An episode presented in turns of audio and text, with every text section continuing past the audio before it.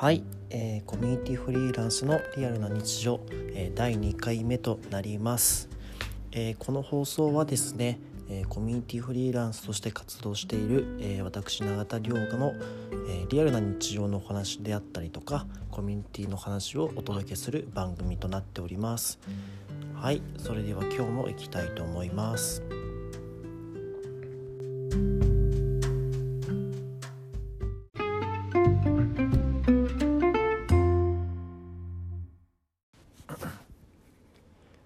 はい、えー、第2回目はですね、えー、コミュニティとチームについて考えていきたいと思います。えー、僕のもとにですね昔からコミュニティフリーランスとして活動している時からコミュニティについての相談とかを、まあ、結構受けたりするんですけど、まあ、その内容がかなり変わってきたなと感じることがあって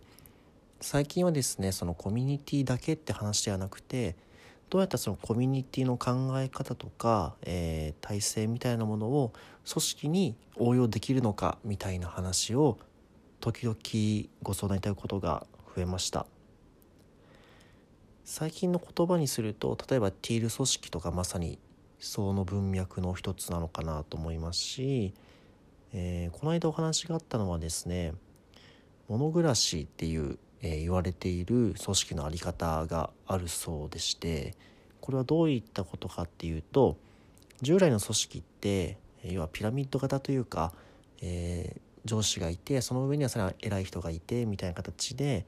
で一番トップに社長がいてみたいな形ですよね。じゃなくて物暮らし方っていうのは皆さんがフラットであると。で基本一つもう一つの特徴は意思決定権が分散されているらしいんですよね。だこの人が全てを決めていくっていう人は存在しないとそのメンバー全てに意思決定権がありますよっていうのが一つ大きな特徴らしいんですね。でそれを聞いた時にですねめちゃめちゃコミュニティやんみたいなことを普通に思ったんですよね。なんか僕らも普段活動していく中で何の意識もしてなかったですけど意思決定権って本当にみんなそれぞれが持っているしあくまでその運営僕らみたいなコミュニティマネージャーとかの運営はいるんですけど別に僕らって意思決定者ではなくてですね、まあ、一環境を整えるサポーター的な役割だったりすることが多いんですよね。なんで基本的にメンバーの、え、起案で始まったプロジェクトに関してはその起案者が、え、意思決定権意思決定者になっていくという形でさまざまなプロジェクトが生まれたりしております。はい、でここで一つ整理しておきたいのがじゃあコミュニティとそもそもチームとか組織とか何が違うのかっていう話を簡単に、えー、整理しておきたいと思います。例えばそのコミュニティとチームの違いとはみたいな話結構質問もあったりするんですけど一番大きいところはゴールがあるかどうかとか、えー、目標があるかどうかがポイントかなと思います。チームだとうん例えばその売上目標いくらとかを設定してそこに向かってみんなで走っていくということが例えばその会社とかの中にあるチームだとそういうものをイメージしやすいのかなと思うんですけどコミュニティにはねそういうの一切ないんですよね。そこを目指して頑張るぞみたいなのって本当に全然なくって、あ、もしかしたらあるコミュニティもあるかもしれないんですけど僕は基本的に何のかなと思っています。そういうもなんかどっか目指して走っていこうという話ではなくて僕らはこうありたいとかこういう世界観をもっと、えー、広げていきたいとかそういう話の方向に行くことがすごい多くて、えー、コミュニティとしての存在意義みたいな話はあるんですけどどこを目指して走っていこうみたいなところまでは正直、えー、あるものではないのかなと思っています。ここが一番大きな違いですかね。ただですね、えー、最近強く思っているのがこのじゃあコミここはコミュニティだここはチームだっていうふうに明確に分けきることはすごいできないのかなっていうところが一つあると思います。要はなんかグラデーションみたいなものが存在するよっていうような話ですね。コミュニティっぽいチームもあればなんかチームっぽいコミュニティもあるよねみたいな形で、えー、それぞれが、えー、それぞれのいいとこを取ったような、えー、組織とかえー、チームコミュニティみたいなものも生まれているなというふうに強く感じています。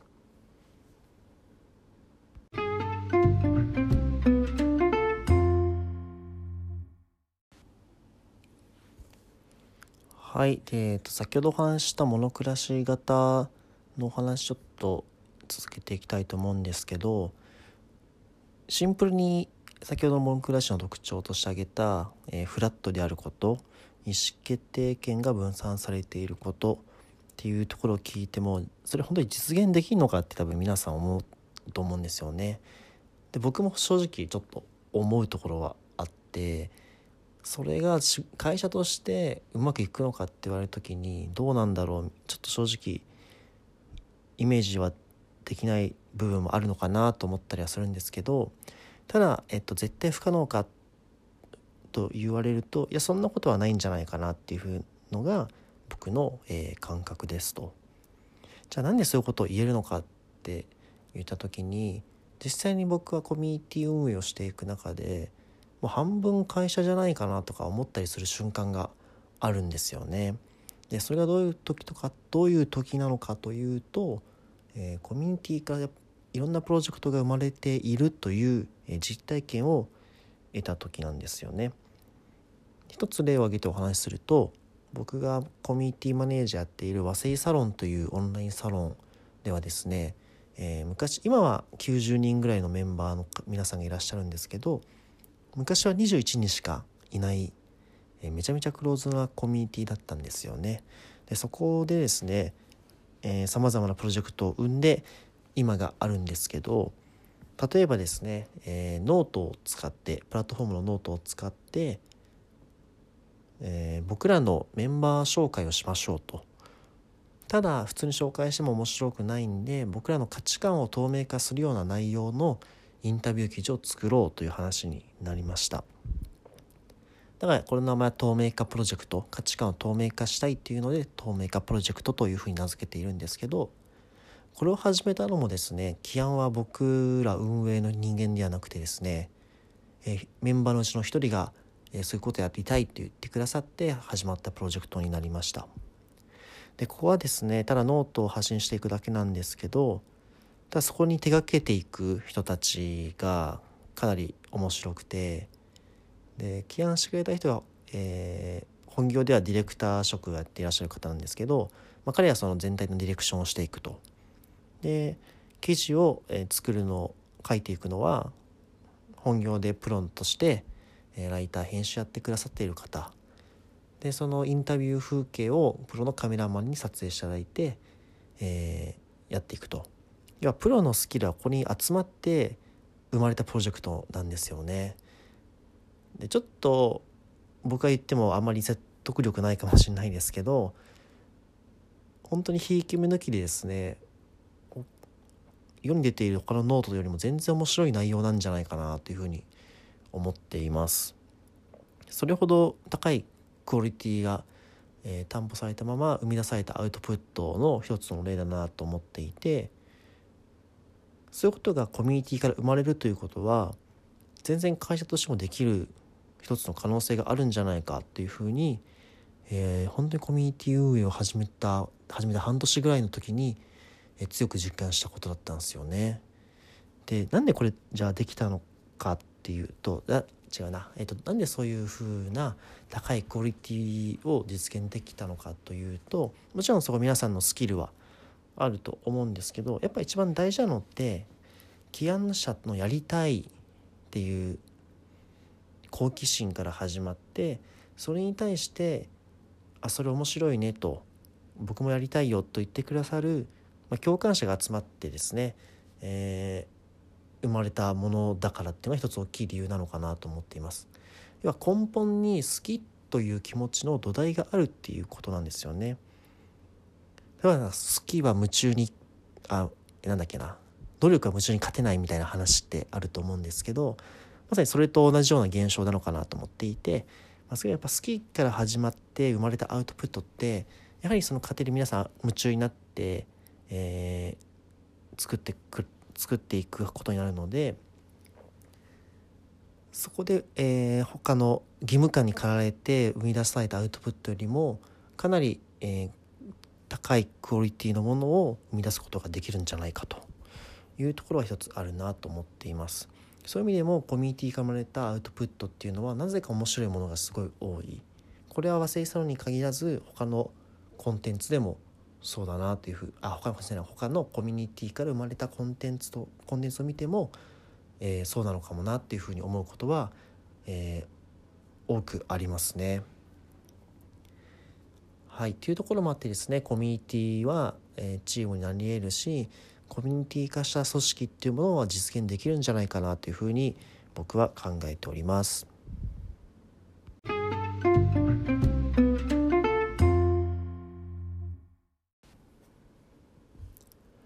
はい、じゃあ実際にもしもしですよそういうコミュニティっぽい会社とかチームがどんどん生まれていった時に、えー、どういうことが起こるかっていうと僕はですねやっぱすごいコミュニティマネージャーみたいな存在の価値がやっぱどんどん上がっていくんじゃないかっていうふうに思っているんですよね。そう例えば意思決定権をみんな分散させること自体はいいと思うんですけどじゃあスマホっといてうまくいくかというと多分そんなうまくいくことは多分ないんですよね。絶対そこは環境を整えたりサポートしたりコミュニケーションを円滑に回したりするような人間が確実に必要になっていきます分散させすぎると逆に何も何やればいいか分かんないとかいう人も現れるかもしれないですし、えー、そこの衝突とかも起こる可能性っていうのは全然あるのかなと。っていう時に、えー、そこを間にスッと入ってあげて、えー、回していく存在みたいなのが、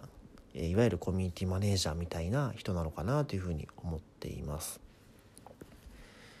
なのでなんか今ってすごい例えばオンラインサロンとかコワーキングスペースとか分かりやすくコミュニティみたいな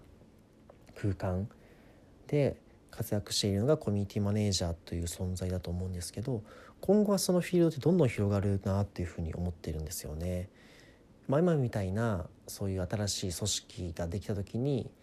確実に必要になる存在だとも思いますしただ従来の、えー、いわゆる会社とか中にもコミュニティマネージャーっていうものはどんどん増えていくんじゃないかなというふうに僕は考えています。実際にですね、えー、人事の中の人がそういうコミュニティマネージャー的な役割をしている会社っていうのもあるんですね。でそれはどういうことかっていうと社内の関係性を作る存在ですね。例えばそのなんだろうなま人が集まるのでその中やっぱ人間関係と生まれていくと思うんですけど、まあ、それがうまくいかなかったりとかどうしても、えー、部署が違えば疎遠になってしまう関係性っていうのがあると思うんですね。でも本来組織ってそういうことではなくて、えー、部署間の交流とかも間違いなく必要になってくるし、えー、お互いの相互理解があったからこそ生まれる、え価値みたいなのも絶対あると思うんですよ。だそういう、え社内の人間関係を紡いでいってえコミュニケーションを円滑に回すという人間が、え必要になってくると思うんですよね。でそうすると何がいいのかというと、まあ、先ほど言ったように新しい価値が生まれやすくなるっていうのが一つありますし、まあ、一つは社員の、えー、帰属意識が高まりますよね。えー、要はいい関係性がそこで作れると居心地が良くなるのでもっとここで働きたいなとかまたこの会社の人と話したいなっていう風なことにつながっていくのかなと思っています。要は会社からしたら離職率がどんどん減っていくというところですね。というこの今の日本人口が減っていくこの日本においてはかなり大事なポイントなんじゃないかなというふうに思ってます。じゃあ社内のコミュニティマネージャー仮にできた時に何をしてんのかみたいな話なんですけど例えばオンライン上の、えー、コミュニケーションを整理する役割もありますし例えばそのみんなで飲み会をしようとか、えー、ランチ会を部署部署間を超えたランチ会をしようとかもできるしなんか時々話聞くのはなんか運動会をみんなでするみたいな社内イベントの企画とかもありありますよね。もっと細かいところもいろいろあると思うんですけど、まあ、そういった感じで、えー、皆社内の接点を作って、えー、その結果関係性を紡いでいくということがえー、だけをひたすら目を向ける存在っていうものが現れるんじゃないかなと今後増えていくんじゃないかなというふうには勝手に思っていますそういう感じでですねコミュニティマネージャーと呼ばれる人は、え、どんどん活躍するフィールドが増えていっておそらく人数もどんどん今後増えていくんじゃないかなと思いますね。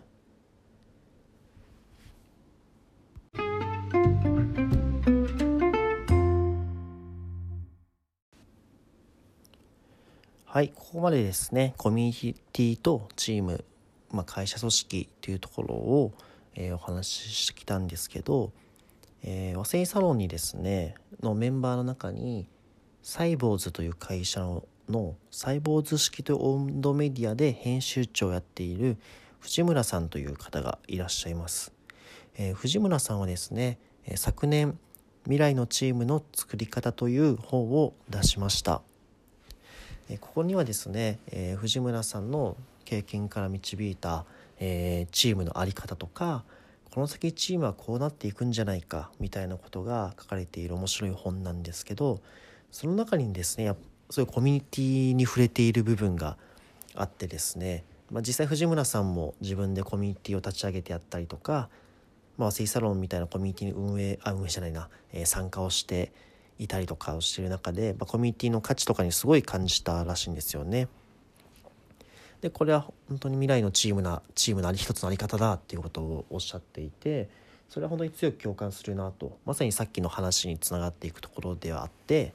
だからこそ尊敬コミュニティマネージャーみたいな必要ですよねみたいな話にもつながっていっておりますと。でその藤村さんとですね、えー、一緒に和製サロンの一つのプロジェクトとしてその未来のチームを学ぶ教室をやることになりました。でこれはですねえっと僕がコーディネーターっていう役割で前よりディレクター的な存在ですかねで立ち回って、えー、NPO 法人グリーンズって皆さんご存知ですかね、えー、いろんな取り組みをしている NPO なんですけど例えば、えー、メディアを運営したりとかイベント運営もしたりとか、えー、スクール事業をやったりとかといろんなことをやって、えー、学ぶ場を作って仲間づくりみたいなところに向き合っている NPO なんですけど僕ここでも、えー、と働いていてですね、まあ、その一つとして、えー、教室の運営というものをやっていますと。でせっかくなんだったらこのグリーンズさんと一緒に和製サロンとこの藤村さんの未来のチームの作り方を題材のした、えこれからのチームを考えて、えチームで成果を出していくことができる教室っていうものをやろうと、え数ヶ月前から実は動いていてですね。やっとこの間数日前かな、えオープンする公開することができました。でここをちょっと宣伝させていただくと、えー、そっち本に沿ってチームを学んでいくんですけどえー、毎回ゲスト講師をお呼びする予定なんですね。えー、1人が、えー、元ほぼ日の篠田さんで、えー、2人目が、えー、作る場の、えー、中村さん。で3人目が、えー、和製サロンの発起人でもある鳥居さん。で4人目が、えー、グリーンズの上原さん。で毎回そこには藤村さんも、えー、立ち会って、えー、ゲストからの講義とあと藤村さんとの対談っていうものを通じて学びながら、えー、チームとはこういうことなのかっていうことを一つ一つ、えー、実践者の話を聞きながら学べるというものになります。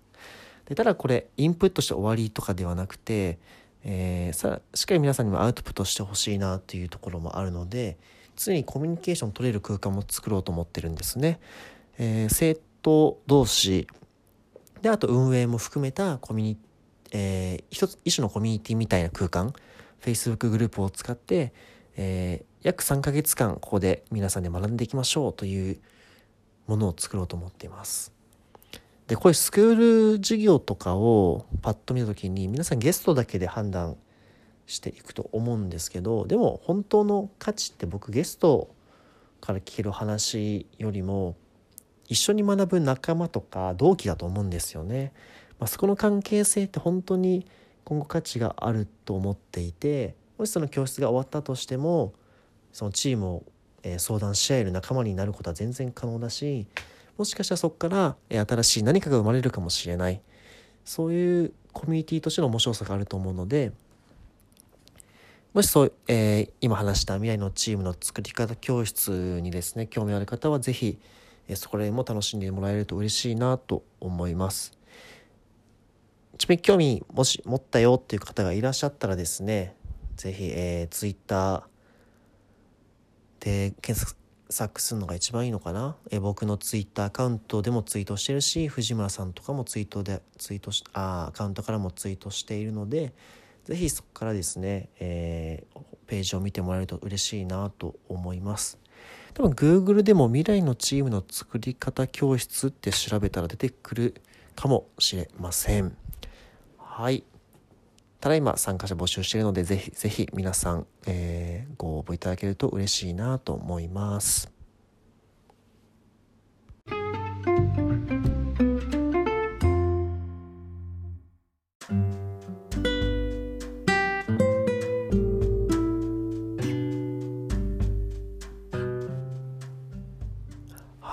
えー、いかがでしたでしょうか、えー、フリコミュニティフリーランスのリアルな日常2回目、えー、今回はですねコミュニティとチームについて、え、見ていきました。正直僕って今フリーランスで働いているからチームとしての知識って正直そこまで強くないんですけど、え、今後確実にチームという形は変わってくると思うしコミュニティ的な考え方を持っておくことの意義っていうのはめちゃめちゃあると思っています。ほんでこれまでの組織論とコミュニティ論って全然考え方違うのでこれまでの組織にしか属したことがないって方はかなり戸惑うことがあるかもしれないんですよね。だからコミュニティとはこういう場所なんだっていうものを知って肌で体感するだけでももしかしたら今後の社会の、えー、で働いていく中でですね役立つことがあるんじゃないのかなというふうに思っています。はいっていう感じで2回目終わろうと思うんですが、えー、この番組はですね常に、えっと、皆さんからの声をお待ちしてましてこういう内容で話してほしいとかがあれば、えー、僕の Twitter のリプとか DM にですねご連絡いただけると、えー、それの題材について僕の話せる限りでお話ししていければいいなと思います。あとはゆくゆくはなんか対談対談っていうか一人で話すんじゃなくて誰かと一緒に話すとかもやってみたいなと思うので、えー、そこはお楽しみにしていてください。はい本日も聴いていただきありがとうございました。